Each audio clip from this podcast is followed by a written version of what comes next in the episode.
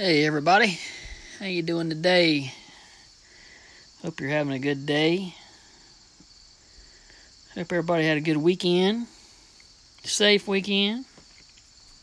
It's Pastor Chip. Thank you for tuning in again. Today, I'm going to step on some more toes, as my friend Susan says. I'm going to talk about cult churches. You thought I was going to say, I'm going to talk about pop music, didn't you? No, that was a song. Talk about cult churches. So our world is changing fast. Seems like it's changing faster today with technology than it did when I was growing up. They say back thousands of years ago, before electricity, it'd be several hundred years before technology changed, adapted, plows or housing or whatever things changed. Tools were improvised. Weapons took hundreds of years to change. But today, things can change literally overnight. And with mobile technology, media, people that are on your side with the mass media, you can get things out to people in a flash. And you can use all kinds of things to control people. Television, radio. You can guilt them. It's what a lot of them do. But one thing that's as true as today as it was, this ever has been, especially in Jesus' time and before, that men would use Jesus and the Bible to mislead people. I don't know if you've ever seen that movie, The Book of Eli, but that's a really good movie about such a thing, about how men fight over the ability to control people through religion. Not the religion, but to control people with the religion.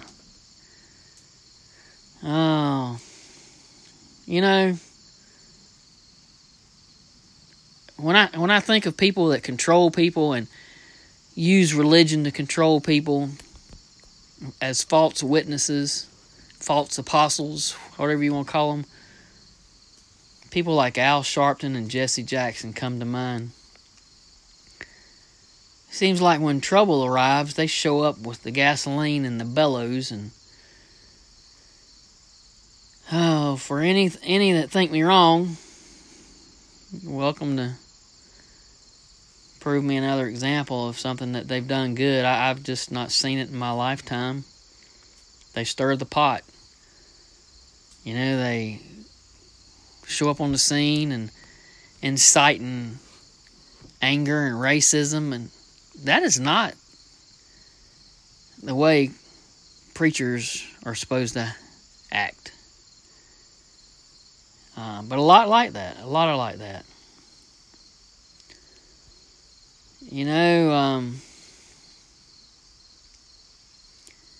They showed up and said, it was an accident, or was most of it involves death of somebody. It was an accident. It was, let's pray. Let's have a prayer vigil. Let's let authorities or whoever do their investigation and work this out. Then I would feel differently. But I can't say this ever happened. And there are leaders like this in every county, in every state. Say preachers, teachers, whatever. But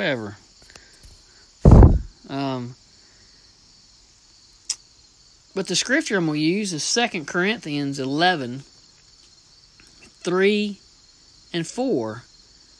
Paul says, "But I fear that as the serpent deceived Eve by his cunning, your minds may be seduced from a sincere and pure devotion to Christ. meaning that you really, really want to believe the person because you want to be a good Christian, and you let them lead you into something that is wrong. Your judgment doesn't react, but your gullibleness gets you in trouble. Verse 4, for if a person comes and preaches another Jesus, whom we did not preach, or you receive a different spirit which you had not received, or a different gospel which you had not accepted, you put up with it splendidly. So he's saying that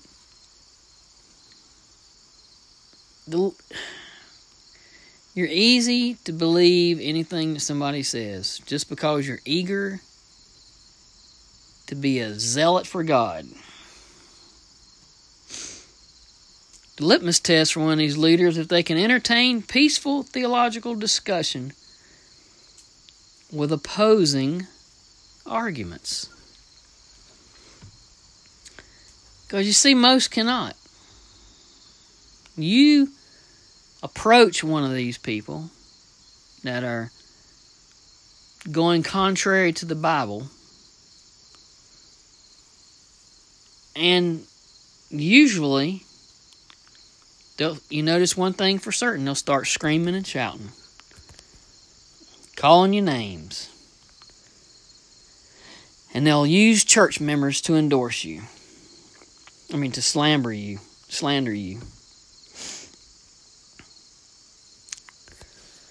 I was talking to a friend of mine today, and we were talking about another friend of mine who went to this church that's clearly a cult, and they jumped all over him for having a cookout at his home, and there was a lot of people there from the church, and they were wearing shorts. And they said that when you had so many people there from the church, that it became a church function, and that as such, you should be dressed in church attire. So I guess, 4th of July, we're having a cookout at the house, and kids are outside playing. You're supposed to be out there in suit and ties. But I was talking to my other buddy today, and we were talking about this, and he said, man, of course, I never even thought about it this way. He said, does somebody need to remind that preacher about when Jesus fed the 5,000? That they were out there, out in the country, on the hillside. And Jesus broke fish and fed 5,000 people. That became a church function. But it doesn't mention anywhere in the Gospels that Jesus said, hold on, y'all got to go home, put on your best Sunday clothes, and come back, because this is going to be a church function. We can't do this if you ain't dressed right. You see, what it should have been was the good preacher at the church that's fussing should have said, how wonderful that brother so-and-so had this big cookout at his house and had so many people over there and fed the people, was a witness to people, sharing the gospel to people who might not have ordinarily come to church. Because I know there had to be some believers there that don't come to church. Ain't that right, brother so-and-so?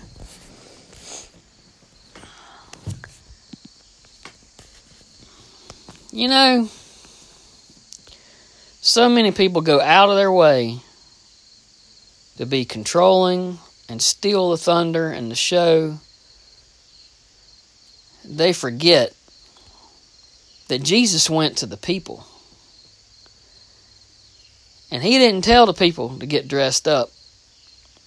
He didn't make the people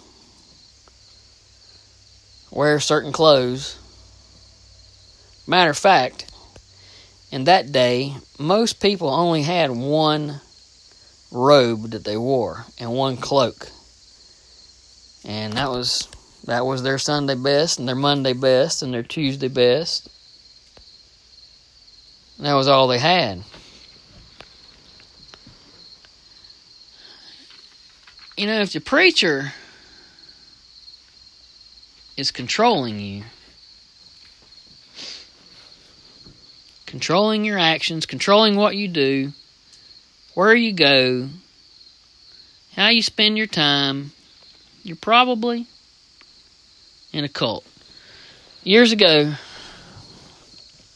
my oldest daughter, she loved Barney. Now, give you an idea when it was. And we were visiting this church. I mean, we had visited the church for a long time. I was a Sunday away from joining the church. But then Barney comes to town. And my wife was a nurse at the time. And I don't remember what I was doing, but what was going on. But I do remember that the only time that we could get tickets to go see Barney was on Sunday. And I told the preacher that Wednesday night, I said, just want to let you know that we're not going to be here Sunday, that we were going to see Barney. It's the only time that we could get tickets, and, it would really be great for my daughter to take her and see Barney. And he said, okay. Well, then Sunday, after church, I got phone calls from people. That preacher had preached his sermon about people who put the world before the church, that they would rather go see Barney and go to the race and go do other things on Sunday. And case in point, Chip Ritchie, who's been visiting our church, took his daughter to see Barney because it was more important to go see Barney than to have his daughter in church.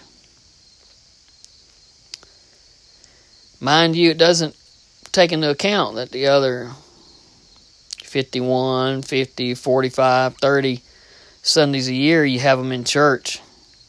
That one excuse was all he needed to throw me under the bus and try to control people. Well,